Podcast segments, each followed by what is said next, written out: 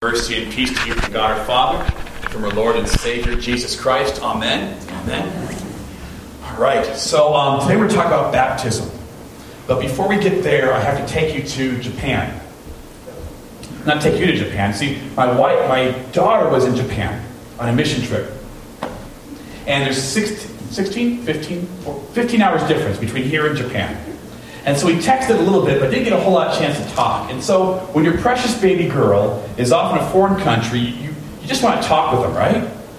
And so one time she calls. It was a good time. It's like, oh, perfect. And we're on the phone, and she says, Dad, I have to tell you something. Like, Emma, you can tell me anything.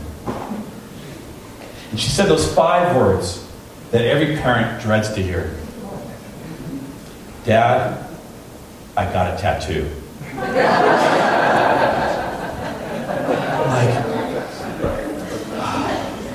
it's okay, it's okay, it's okay. All right, honey. Where?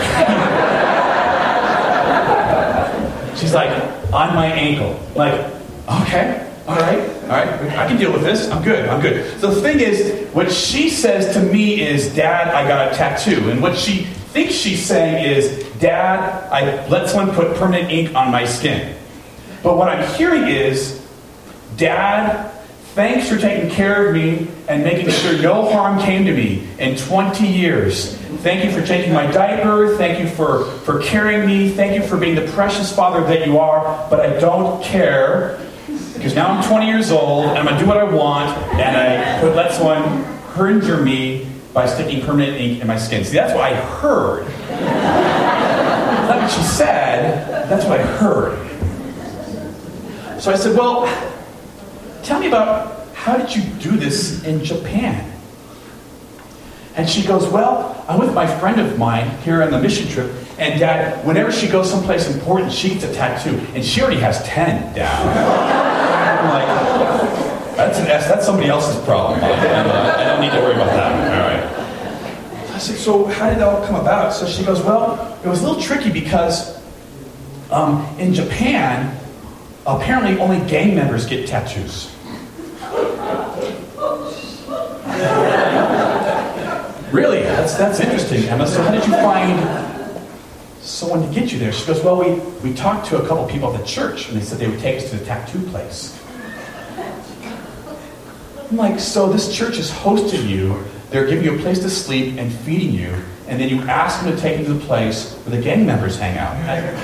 How did they handle that? She goes, No, no, it's okay. I didn't talk to the, I talked to some younger people at the church. They were cool if you got it. okay, all right. So how'd you find this place? It was on Yelp. It got great reviews. all right, all right. So how'd you, I mean, how'd you get there? I mean, so, well, there's two people at the church. They had motorcycles. So we rode in the back of their motorcycles. So you let two strangers take you in Osaka, the second largest city in the world, downtown to get a tattoo. Uh huh. all right, all right. So I said, well, how'd that work out? She said, well, we drove this place. We met the guy there, but he was like standing out front of this place. We couldn't tell where the tattoo parlor actually was. It was really weird, Dad. And he said, Come back tomorrow night at 10 o'clock. Like, Emma, that's how you do drug deals. Seriously? I don't know, it was kind of weird, Dad. So we're driving back, and we get back to church, and they tell us, the, the guys who took us, they said that uh, in Japan, if you become a gang member, but you get a tattoo as part of becoming the gang, right? If you want to get out of the game, you have to cut off your own finger. And dad, this guy, he had he was missing a finger.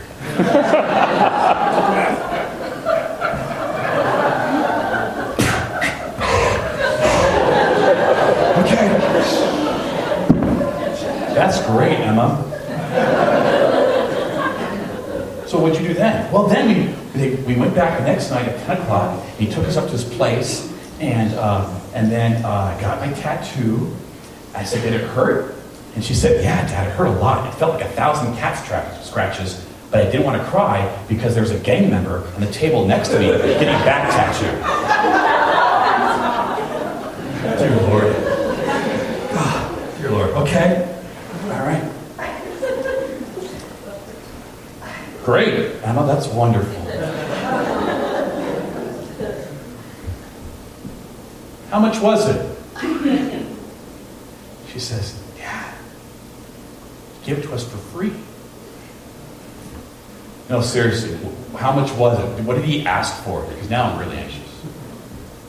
No, Dad. See, I got the Japanese symbol for light.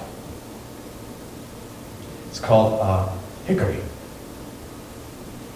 And I told him, through the translator, that it was our, our mission trip's Bible verse from John chapter 1. The light shines in the darkness. The darkness does not overcome it. And that's what I got on my ankle. I said, Emma, are you sure? Because he may have tattooed missing finger on your ankle. it could say soy sauce on your ankle. And you have no idea. And she's like, no, no, no, no. The translators were there with us. It, it says light. It says light. Emma, I'm, I'm proud of you. I'm proud of you. You don't need any more, but I'm proud of you. I'm proud of you. And it reminded me about baptism. Because the Bible, the Bible often talks about baptism as sealing, as getting a seal placed on you. So if you open up your bulletins there, you'll find like a little piece of paper that just says baptism at the top. Go ahead and pull that out.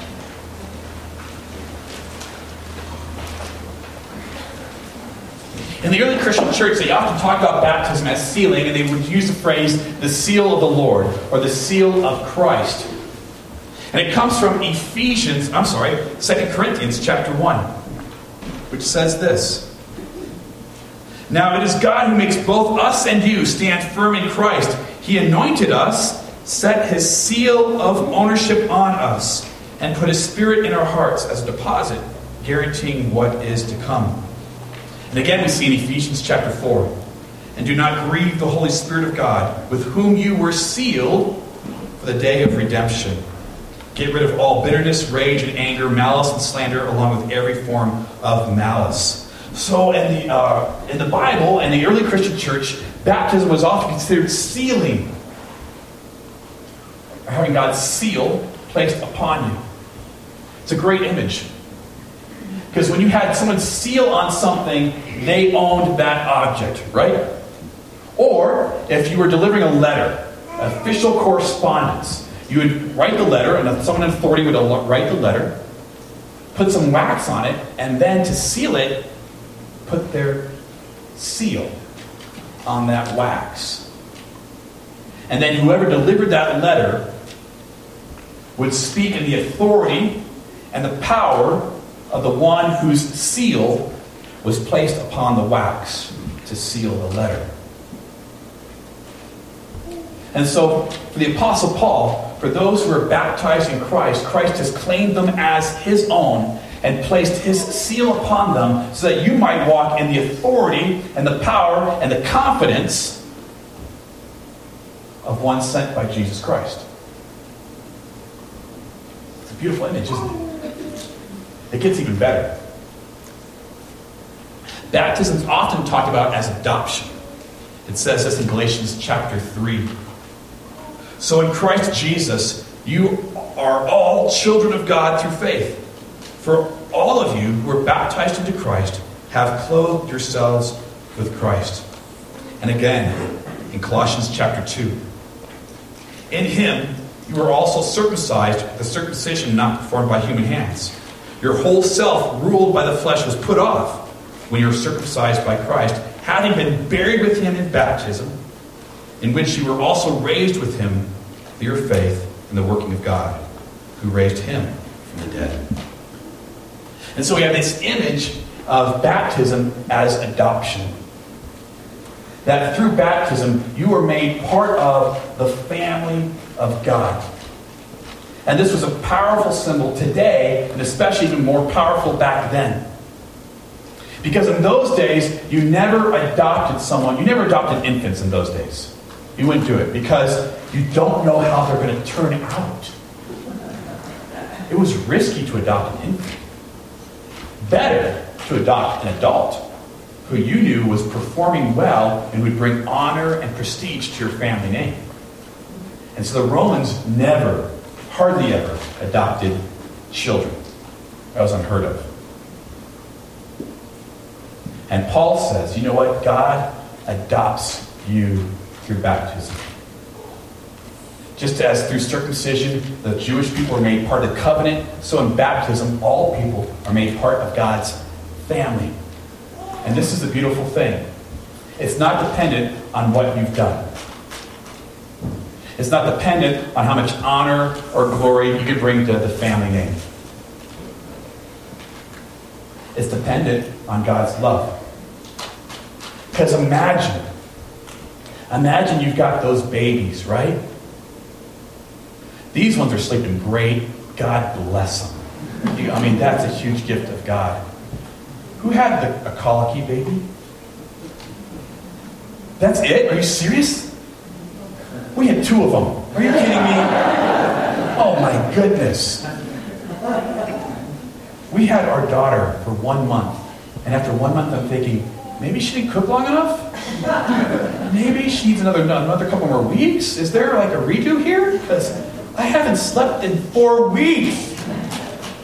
It's hard. Kids are hard. And you wait for that smile, right? Just give me a smile and make it all worthwhile. I'm going to do all this work for you. I'm going to change those diapers. I'm going to do those midnight feedings, those 2 a.m. feedings. And all I need is a smile, right? But other than that, they don't pay you back. They don't make it up to you. So why do you do it? Because you love them. You haven't earned it. You haven't done anything special. No matter how exciting the first poop is to your grandma, right? It's not that special. You Do it because you love them. And God says his love for you is exactly like that. Because through baptism, he brings you part of his family. It's also baptism as grace. You see there in your outline, Acts chapter 2. Peter replied, Repent and be baptized, every one of you, in the name of Jesus Christ for the forgiveness of your sins, and you will receive the gift of the Holy Spirit. This promise is for you and your children, and for all who are far off, for all whom the Lord our God will call. In Ephesians chapter 4, it says this There is one body and one spirit. Just as you were called to one hope when you were called, one Lord, one faith, one baptism, one God and Father of all, who is over all and through all and in all. In baptism, God gives his gifts. He gives his gifts. Not because we've earned it, not because uh, we've made that special decision. It's all in our power to do. It's all God's grace. It's all his grace. It's all his mercy. And Peter says this promise is for you. It's for your children. And the Greek word there is uh, pedia. So it means your little children. It's where we get the word uh, pediatrician, right? It comes from the Greek word pedia, for small child. This promise is for you and your children. For all whom the Lord our God will call. And this is the main thing. God's love for you is made certain through his promises. It's made certain through his commitment to you. And God uses baptism not because there's anything special about the water. It's tap water. Don't tell anyone. It's tap. We get it from the sink back there. We make it hot so the babies like it. So it's warm by the time they get it. There's nothing special about the water. It's a promise of God. He makes a commitment to you. So when life gets hard, when life gets just challenging, and you're wondering, God, do you really care? God, are you on my side? God says, hey, I made a commitment to you. Made a promise. Now you could say, well, that means I get to do whatever I want, right? Woo-hoo. Doesn't quite mean that. We'll talk about that next week. Peter goes further. But it does mean this. Jesus Christ's love for you is certain and sure. It's made by a commitment, a promise. And he solidifies that commitment, makes that commitment public through baptism. It's not because there's anything special about what we say or the water, but there's something special about Jesus. There's something special about his promises. And so if you're thinking about baptism, talk to me after the service. Talk about baptism. And uh, we'd love to share those promises with, with all of you because God loves each and every one of you. He makes a promise to you. Amen? Amen. Let's pray. Lord Jesus, we thank you for Jace and Malachi. Lord Jesus, we thank you for your, your promise. And Lord, we thank you for simple water and your word. We thank you, as Peter wrote in our lesson for today, that this is baptism which now saves you. Not because of anything we've done, not because of anything we deserve, not because uh, Jace and Malachi have such great faith, because they don't. But Lord, you love them. You died and rose for them, and for everyone here, for everyone in this valley, for everyone in your world, Lord God. So thank you for all your gifts. Thank you for your promises. Thank you for your commitment. Thank you for your love, Lord Jesus. And Lord, may we remind each other of our baptisms each day. May we remind each other that because of your promise and simple water, Lord, that we walk in your authority, that we walk in your forgiveness, that we live in your hope, that we thrive in your joy. Because you live and you reign and you've claimed us as yours. May we share that good, good news in our lives every day. Even if we have to get a tattoo to do it. Amen.